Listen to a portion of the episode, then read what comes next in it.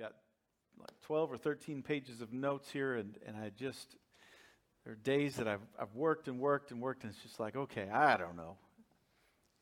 But I do know that God is going to, He's going to speak through me to you. All right?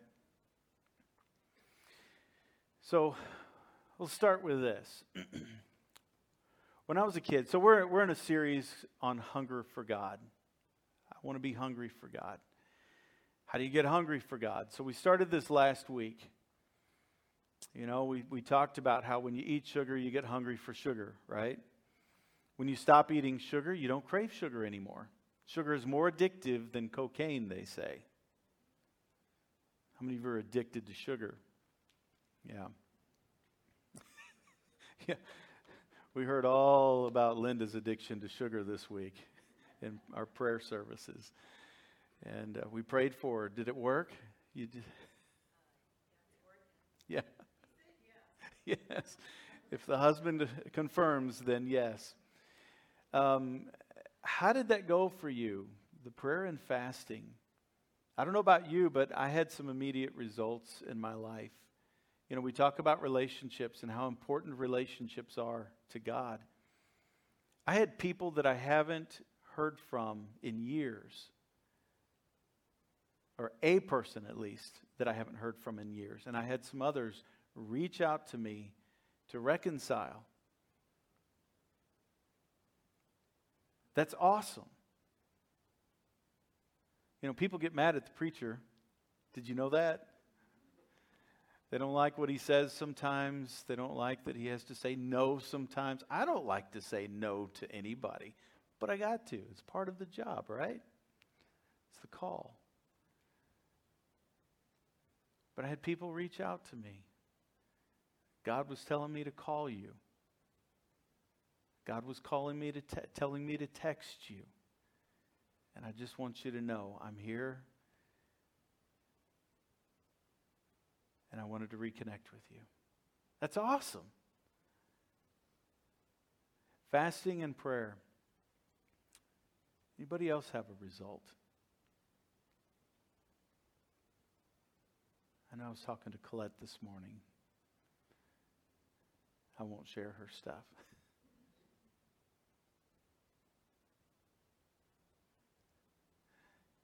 Oh, forgive me. Hang on. Eva? Eva? Eva? No. Oh, is it? Okay, you looked familiar. I got lights in my face. What's your name? Lillian? Mm-hmm.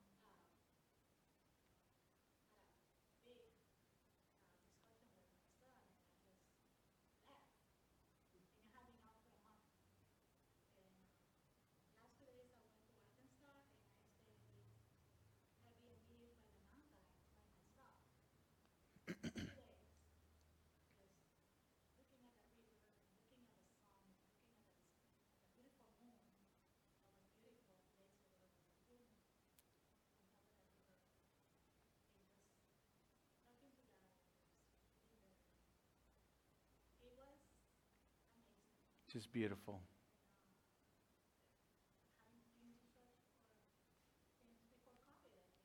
Hmm. Wow. Well, we're, we're so glad that you made it here today. Yeah.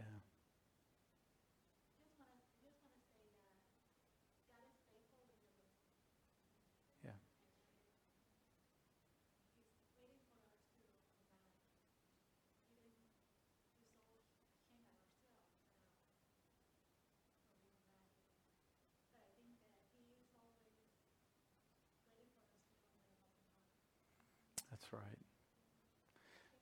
He loves us, and we're so grateful that you came today. God bless you. Becoming hungry for Him in our lives is so important.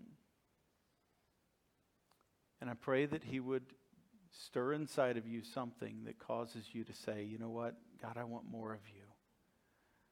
I want more of you.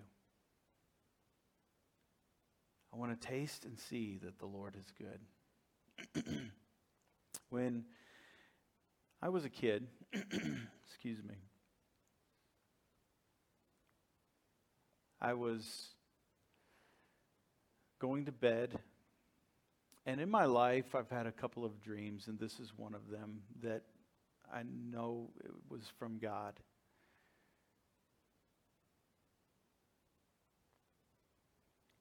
I laid down to go to sleep, and it was as though as soon as my eyes closed, I started dreaming. And it was like I stepped into the spiritual warfare of what was going on around me. It was like I woke up and I was watching what was happening around our house. The windows, I could see outside the window was these demonic creatures that were just beating on the windows. They started beating and beating and beating and beating. And it got louder and louder and louder and louder. And it was as though our house was about to just get flooded with these demonic beings. You can imagine as a kid, I was scared half to death. And then suddenly, it went quiet. A huge peace filled the air. You can only imagine what happened, right? And I looked outside my door, and I could see there was a little light that was coming through from somewhere. So after I mustered up my senses to figure out, you know, what's going on here, I was able to get up and out of my bed. Now, mind you, this was a dream. I don't know for sure if I actually physically got up or not. I think I do. Honestly, I think I do. I don't know, though. It was that real. So I walked out into the hallway and, and I decided to follow the light and I turned to go down towards the living room. And as I did, I got towards the living room and it was suddenly not our house, it was a log cabin of sorts. And as I walked into the living room, there was a, a, uh, a countertop, a wooden countertop, and a man sitting at the countertop. And he was doing something that I have no idea why, other than I'm still trying to this day figure it out. He was peeling potatoes.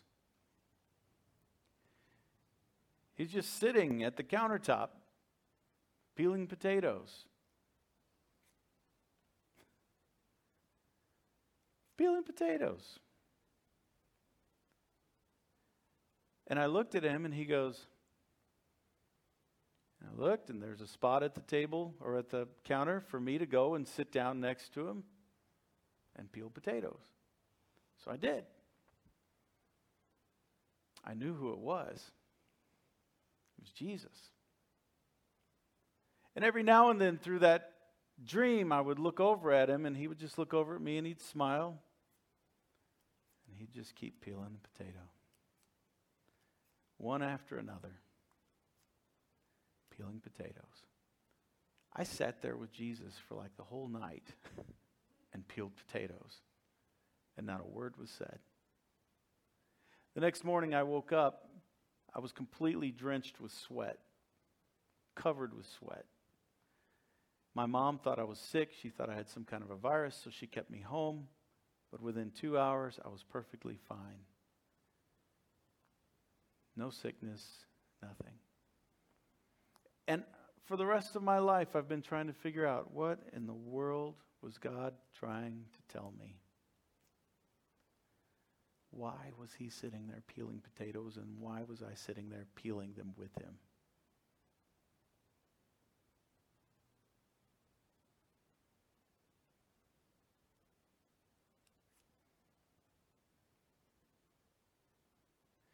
So, what I've been praying about this week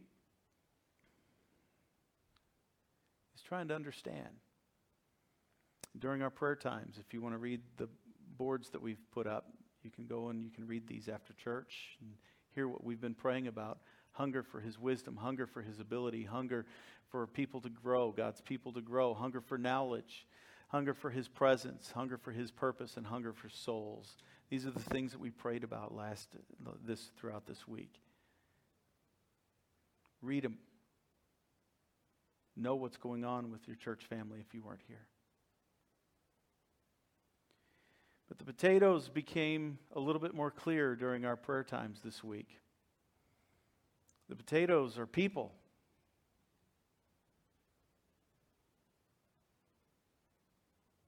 Did you know that if you let a potato sit in your pantry for a little while, what happens to it? it starts to sprout. Why? Not in the ground. What happens to it? It starts to sprout. It's alive. This potato is alive. Are there seeds for potatoes? No, the potatoes are seeds themselves. They have little sprouts coming out of them, and they'll seed the ground with potatoes to create more potatoes. Pretty interesting, isn't it? It's like people, isn't it? You are God's seed. You are the one that goes out into the world to find more potatoes. So we're trying to reach potatoes, aren't we? But why the peeling? You know, the, the outer shell of the potato is said to be the most nutritious part of the potato, isn't it? Why was he peeling it back?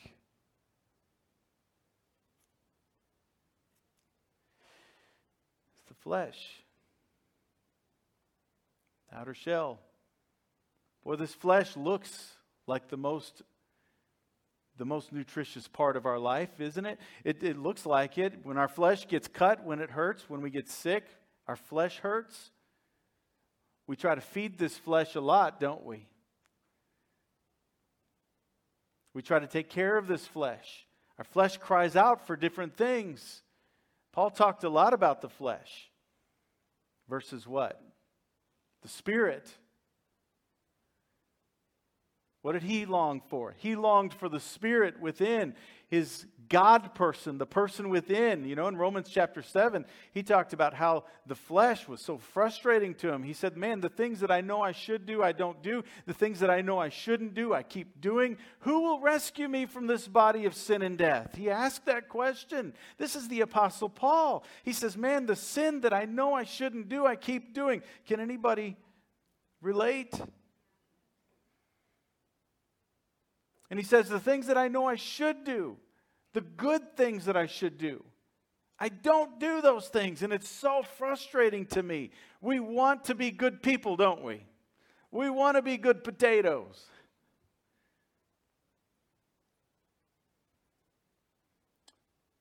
So Jesus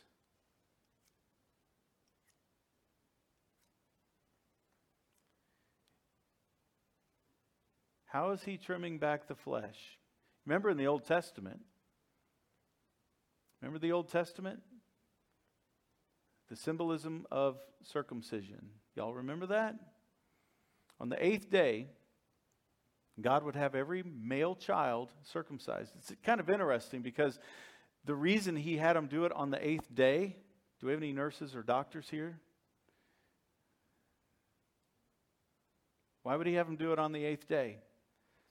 because the child's vitamin K was not all kicked in yet. And so, what does that mean? It means the blood clotting wasn't, wasn't capable of being there yet. And so, on the eighth day, that's the peak blood clotting ability. And so, isn't that interesting? Thousands of years ago, when God created all of this and he put all of this into play, he said, All right, circumcise them on the eighth day. And that's still in the practice today, unless they shoot your kid up with a bunch of vitamin K beforehand. He kept picking up new potatoes and just peeling them, making a mess all over the floor. It's driving people crazy.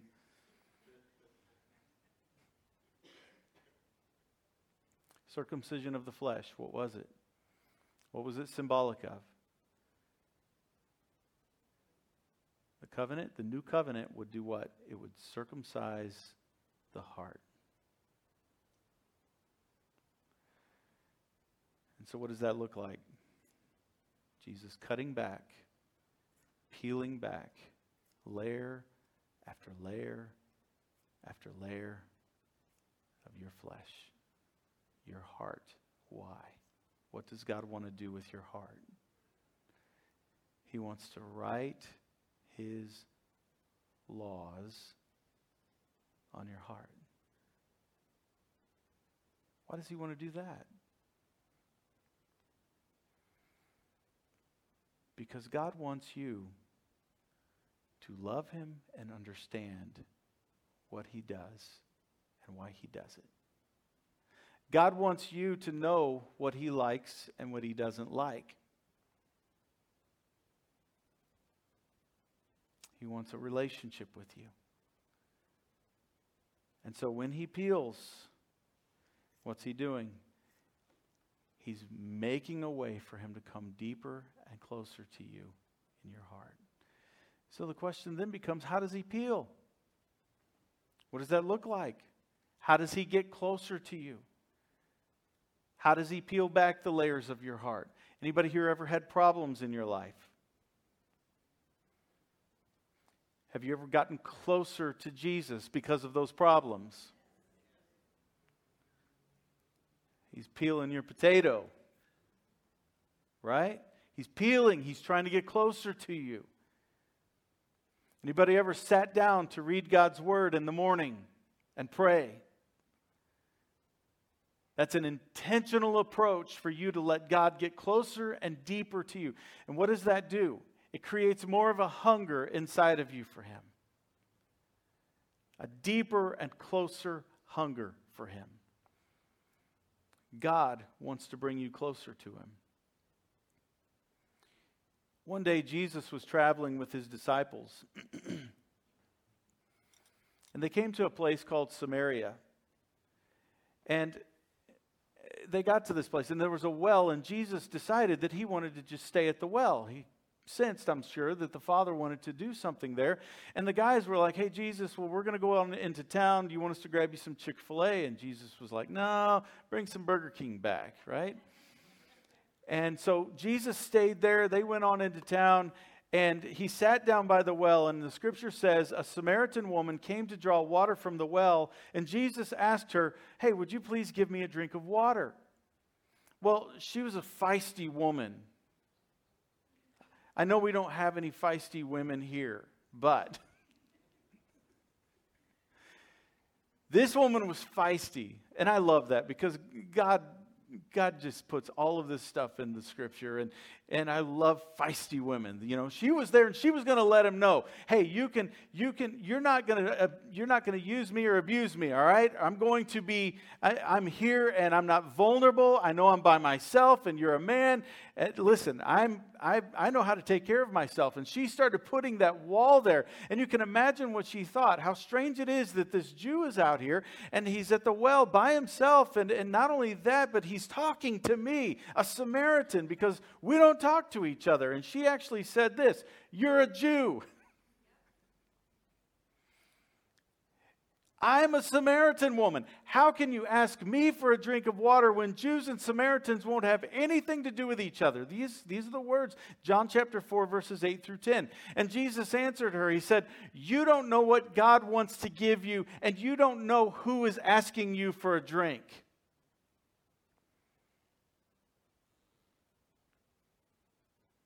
She thought she was thirsty for real water, but she needed God. She was really thirsty for him. He said, If you did, you would ask me for the water that gives life. Then she said, Look, you don't even have a bucket. Just feisty. How are you going to get that life giving water? In other words, what's wrong with you? You're a crazy Jew.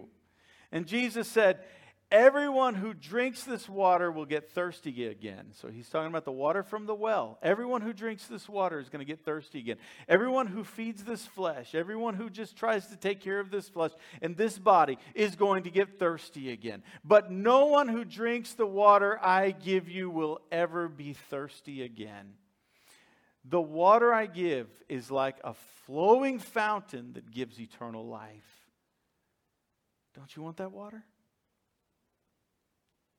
Then she plays along with him. She's like, okay, all right, let me play along with you. Sir, please give me a water, a drink from that water. Then I won't get thirsty and I'll have to, I won't have to come to this well again.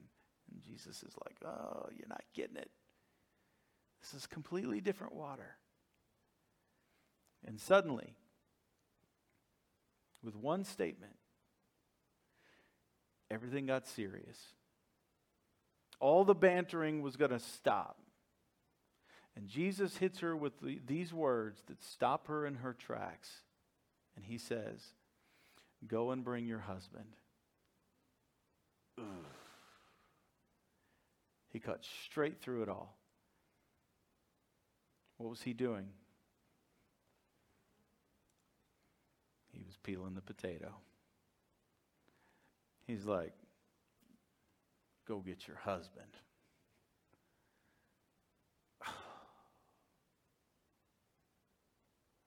He started that process in her life. And this was just the beginning of what was going to happen in this woman's life. And he created in her this day a great hunger for God that never stopped. Those words brought sudden conviction on her. You know what conviction is, right? Conviction is what comes on you when you suddenly realize, okay, there's something between God and me. And God is drawing me closer. It's not condemnation. Condemnation is what we get a lot in churches. And, you know, when the pastor comes up and says, I saw where you went this week and I know what you did. And God said, I, and God gossiped to me about your sin. And let me tell you about your sin. That's condemnation, right? Conviction is what draws us closer to God. Conviction is when we see, oh man, there's something between God and me, and I need to get past it. I need to get around it. I need to get that out of my life, and I want to get closer to Him. That's conviction. And suddenly she had some conviction come upon her, and she said, I don't have a husband. And then what did he do? That's right. You don't. He said, You're telling the truth. You don't have a husband. You have already been married five times, and the man you're now living with isn't your husband. Whack. Whack.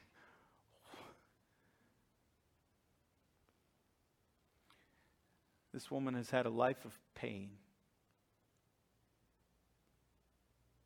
And Jesus wasn't there to condemn her. Not at all. He was peeling back the layers so that he could get to the heart. And that's all he wants from you. That's all he's trying to do. He's trying to get into your heart.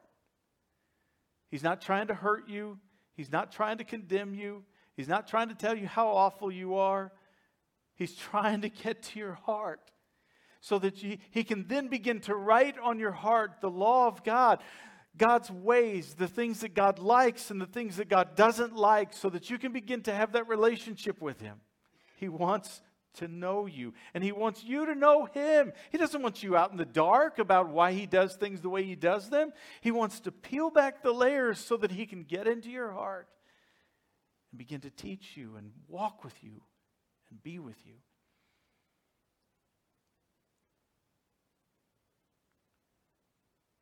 The woman gets, gets up and she leaves her jar. And she goes into town, and, and the scripture says she went into town and she was yelling, Come and see a man who told me everything I've done. Could he be the Messiah? Everyone in the town then went out with her to see Jesus. And you can imagine what the disciples saw when they got back. Good grief, we leave him here alone for a half an hour, and look what he's done. Everybody in town has come out to him. And it's great because they walked up to Jesus and he's like, hey, here's your Burger King. And Jesus is like, I don't need that. I have food that you don't even know about. What? What is he talking about? Who brought him food? We did. You can't believe we put. Jesus was talking about spiritual food. And it even took care of his flesh. Isn't that cool? She had gotten a taste of Jesus, didn't she? And he peeled open her heart and he began to write on it. Jesus stayed in town that, that week for a few days, a couple of days. And while he was there, so many people came to him. So many people came to Christ. And they, they said to the woman, they said, Hey, we no longer have faith in Jesus just because of what you told us. We have heard him for ourselves and we are certain that he is the Savior of the world. Listen, Jesus found this person who was hurt. He found this person who was at the end of her rope at some level. She was Her life was full of trouble. She was full of disappointment in her life. And what did he do? He started the process of healing in her life, and he started it by peeling things back, peeling off some of the flesh, and helping her to see this isn't going to work. She was thirsty, she was hungry for the real answer. How would Jesus find you today? What's Jesus trying to peel back in your life? Because he he takes you and he says, I love you. And it's time to start working. It's time to start a new life. How has he cut you?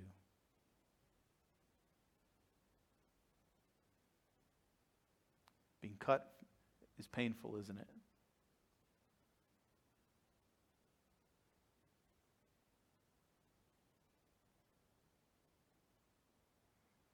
How has He cut you? Do you trust Him?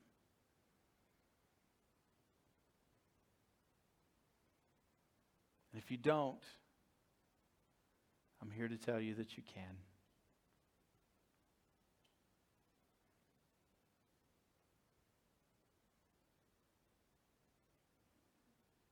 You can. And when He cuts you, you know it's Him.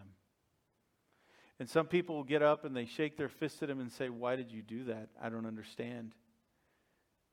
I don't ever want you to cut me again. I don't ever want to be hurt by you again.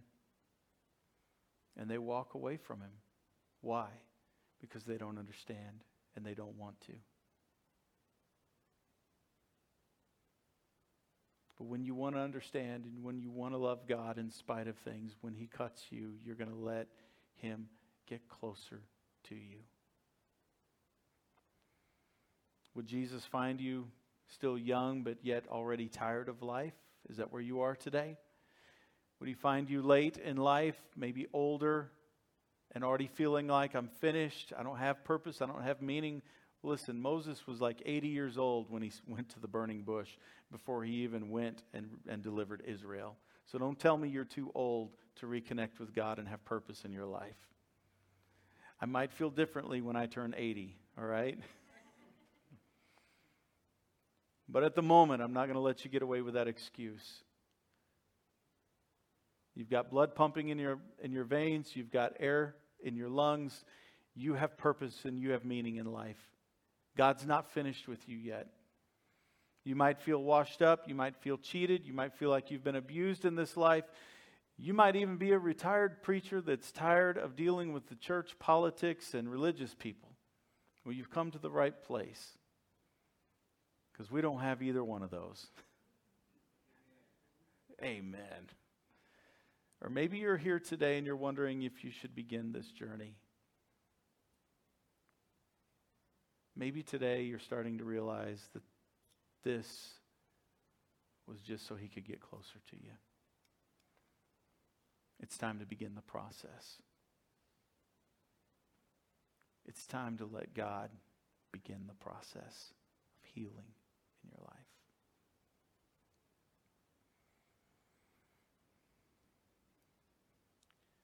One year ago today, well, tomorrow, but it was a Sunday when I took Angela to the hospital. We found out she had COVID, pneumonia.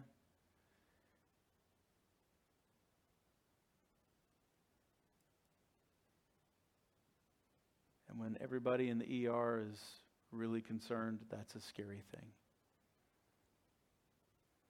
So as we go into this week, and I know that at 2:10 a.m. next Sunday morning will be 1 year from that phone call that she is with Jesus.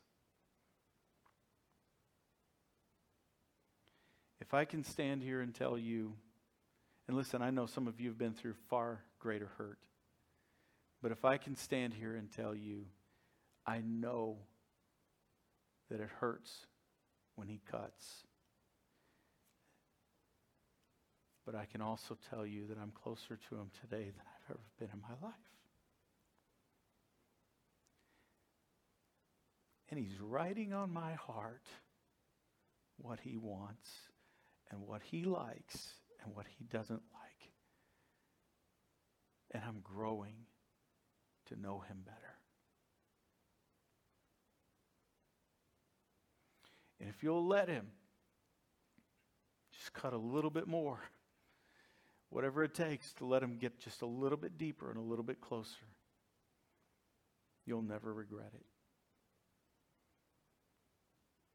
It's time to be hungry for him. It's time to let him in closer and closer.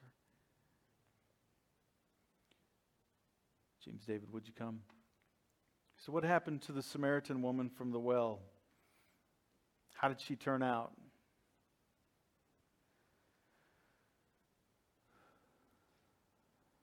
The scripture doesn't say.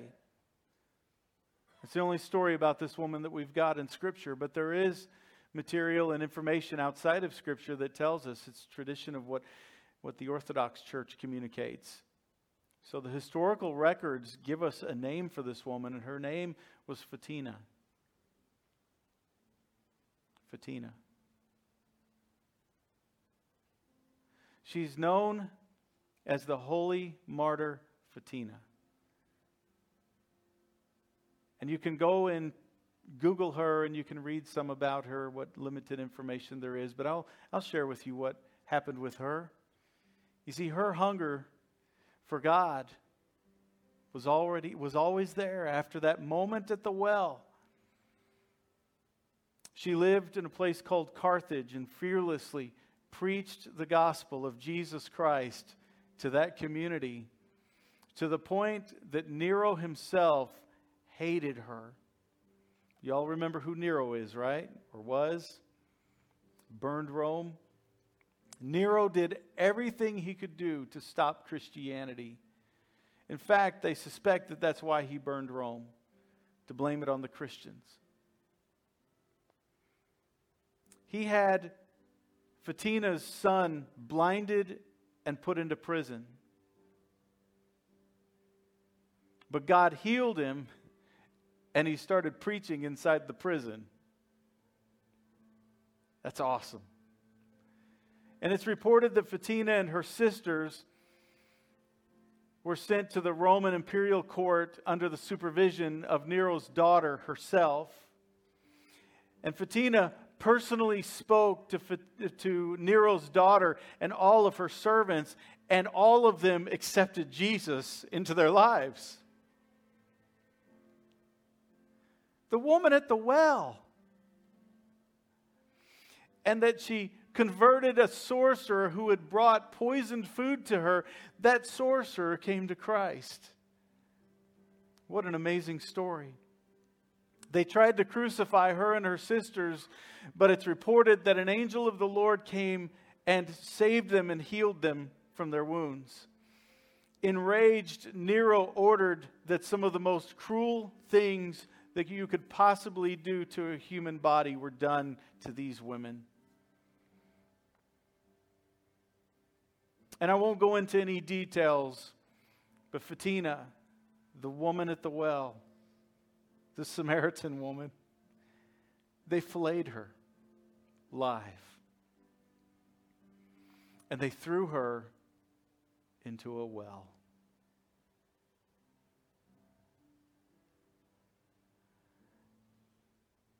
Of all things to do, they threw her into a well. And you know, somehow inside of her, that brought some hope. This is where I met Jesus. This is the kind of place that I met Jesus. And as she laid in that well, you can only imagine what was going on in her head. Now, listen, she was still the feisty woman that Jesus met that day. Somehow, after a few days, Photina was still alive, and they brought her in and, and locked her up for 20 days. And Nero had her brought before him, and he asked her, Will you now relent and offer sacrifice to idols? He wanted her to renounce Jesus so that he could tell everybody else, Photina gave up Jesus. You need to as well. And history records that Photina spat on Nero. Still that feisty woman, right? She spat on him. And you can imagine her skinless face as she looked at him, and these are the words that she said O most impious of the blind, you profligate and stupid man, do you think me so deluded that I would consent to renounce my Lord Christ and instead offer sacrifice to idols which are as blind as you are? She was thrown back into the well, and it's there that she died never denying the man that she met at the well some years ago.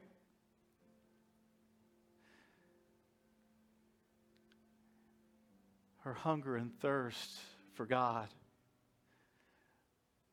were completely satisfied. And she's there today with Jesus. And oh, what a woman. You see, when you let God peel back the layers in your life, it hurts, but you know it's real. God has said some things to me over the last year of my life that, man, it hurt. But it's what I needed to hear. And today,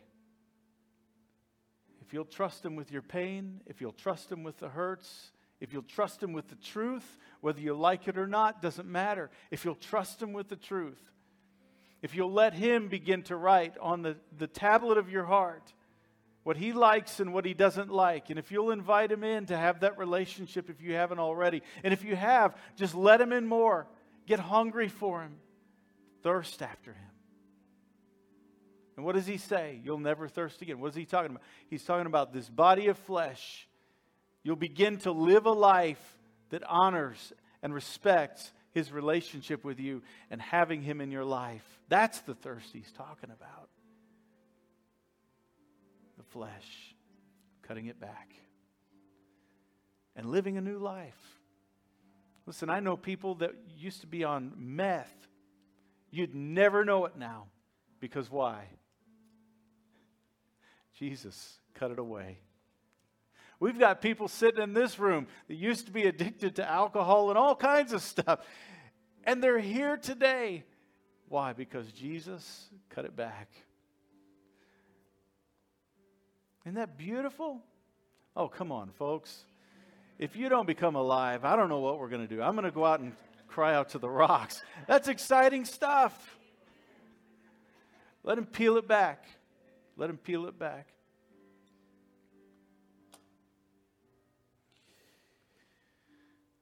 Would you bow your heads? Some of you have been angry with God. It's time for you to see He's for you, He's not against you. He loves you, He cares about you. And every pain and every hurt that He allowed you to go through, God can turn it into something absolutely beautiful, and it can be absolutely something that's life changing and wonderful when you turn it over to Him, God will heal you and He'll make sense of it. What's He going to do? He's going to write on the tablet of your heart. You'll understand it maybe for the first time. You've got to get, get into a place where you're in a relationship with Him. Come on, let a hunger and a thirst begin to come inside of you. God, I want to know what you know. God, I want to have the wisdom that you have. God, I want to understand your ways to the best of my ability. God, I want to do that. And I, I ask you to teach me write on the tablet of my heart today. I want to know you. I invite you into my life in a deeper and newer way. Jesus, I make you Lord of my life. And I thank you for your healing in my life today. Help me to understand. Help me to know you. And God, with what I don't understand, I will trust to you until I do. Maybe there's somebody here today and you need to forgive somebody. You see, God will use all the pain and struggle that even humans bring to you to draw you closer to Him. It's time to let them go. And it's time to say, God, I trust it to you. Everything that's happened to me was just so that I could draw closer to you. I believe that, and I accept that today. I want that to happen. I let them go. They were just part of the puzzle, part of the, the process that it has taken for me to be where I'm at at this very moment and inviting you deeper into my life. I give them to you, Jesus. Thank you.